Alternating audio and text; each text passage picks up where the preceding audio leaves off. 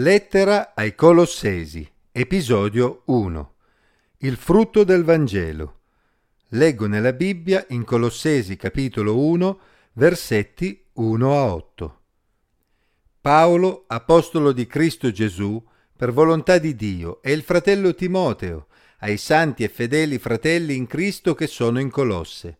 Grazie a voi e pace da Dio, nostro Padre noi ringraziamo Dio, Padre del nostro Signore Gesù Cristo, pregando sempre per voi, perché abbiamo sentito parlare della vostra fede in Cristo Gesù e dell'amore che avete per tutti i santi, a causa della speranza che vi è riservata nei cieli, della quale avete già sentito parlare mediante la predicazione della verità del Vangelo Esso è in mezzo a voi e nel mondo intero porta frutto e cresce, come avviene anche tra di voi dal giorno che ascoltaste e conosceste la grazia di Dio in verità, secondo quello che avete imparato da Epafra, il nostro caro compagno di servizio, che è fedele ministro di Cristo per voi.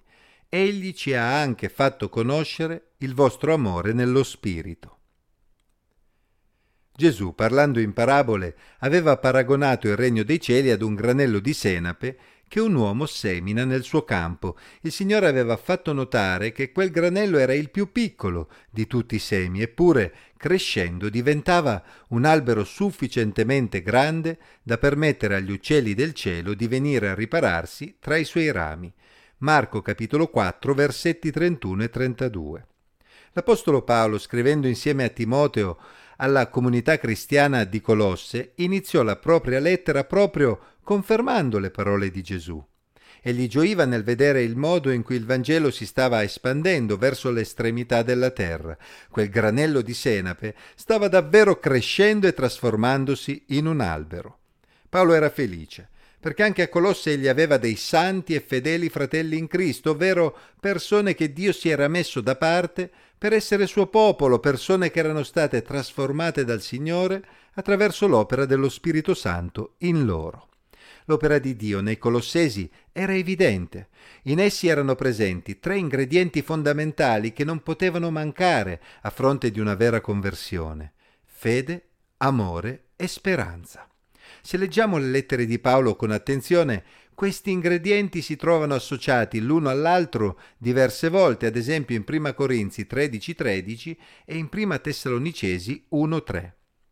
Non ci stupisce che la fede in Cristo Gesù sia il primo ingrediente che caratterizza un credente. D'altra parte Gesù è colui che ha dato la sua vita affinché gli uomini possano essere salvati e lui stesso ha promesso che avrebbe dato vita eterna a tutti coloro che hanno creduto in lui, come è scritto. In verità, in verità vi dico, chi crede in me ha vita eterna. Giovanni 6:47. E poi, perché Dio ha tanto amato il mondo che ha dato il suo unigenito figlio affinché chiunque crede in lui non perisca, ma abbia vita eterna. Giovanni 3:16. C'è però un secondo ingrediente che non può mancare nella vita di un credente, un ingrediente attraverso il quale la fede si manifesta in modo tangibile. L'amore. Quando parliamo di amore pensiamo subito al nostro amore verso Dio in risposta al suo amore. Ma nel testo che abbiamo letto l'Apostolo Paolo si riferisce all'amore che avete per tutti i santi ovvero per tutti gli altri fratelli e sorelle in Cristo. Infatti il termine santi nelle lettere di Paolo si riferiva a tutti coloro che avevano riposto la loro fede in Gesù e quindi erano parte del popolo di Dio, un popolo separato, scelto da Dio per appartenergli. Che la fede e l'amore verso Gesù producano amore verso i fratelli dovrebbe essere ovvio. D'altra parte, come si può dire di amare Dio se non si mostra amore verso i propri fratelli e sorelle? Un altro apostolo, Giovanni, espresse bene questo concetto quando scrisse Se uno dice io amo Dio, ma odia suo fratello, è bugiardo, perché chi non ama suo fratello che ha visto, non può amare Dio che non ha visto.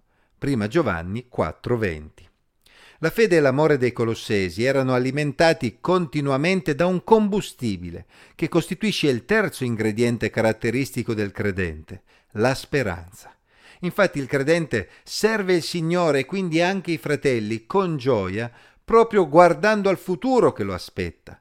La predicazione del Vangelo non riguarda solo la morte del Signore Gesù, ma anche la sua risurrezione ed è proprio la risurrezione la grande speranza che alimenta la fede e l'amore di ogni figlio di Dio. I colossesi avevano udito parlare di quella speranza che era riservata nei cieli per loro. L'espressione nei cieli si riferisce proprio al fatto che Dio stesso era garante di quella speranza e nessuno poteva quindi metterla in discussione. Il Signore Gesù aveva affidato ai suoi discepoli la responsabilità di portare la buona notizia ovunque. Si veda Atti 1.8. E a distanza di alcuni decenni l'Apostolo Paolo gioiva nel vedere che il Vangelo stava davvero portando frutto e crescendo, espandendosi verso l'estremità della terra. Possiamo immaginare la gioia che provava Paolo mentre ascoltava il resoconto del suo collaboratore Epafra che gli illustrava il modo in cui la grazia di Dio aveva toccato i colossesi. Il loro amore mostrava l'opera dello Spirito Santo nella loro vita e allo stesso modo ogni giorno il Signore stava trasformando le vite di tanti esseri umani che ritrovavano la pace con il proprio Creatore attraverso la fede in Gesù Cristo, che produceva in loro amore alimentato dalla speranza della vita eterna che Dio aveva promesso loro. Anche noi oggi possiamo gioire nel vedere quante vite il Signore trasforma ogni giorno.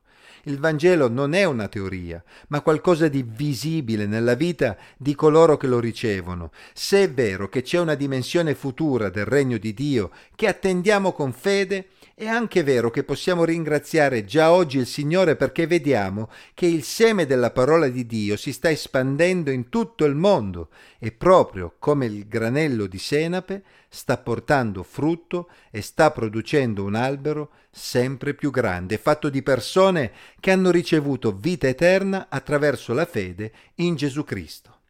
E tu? Sei già uno di loro?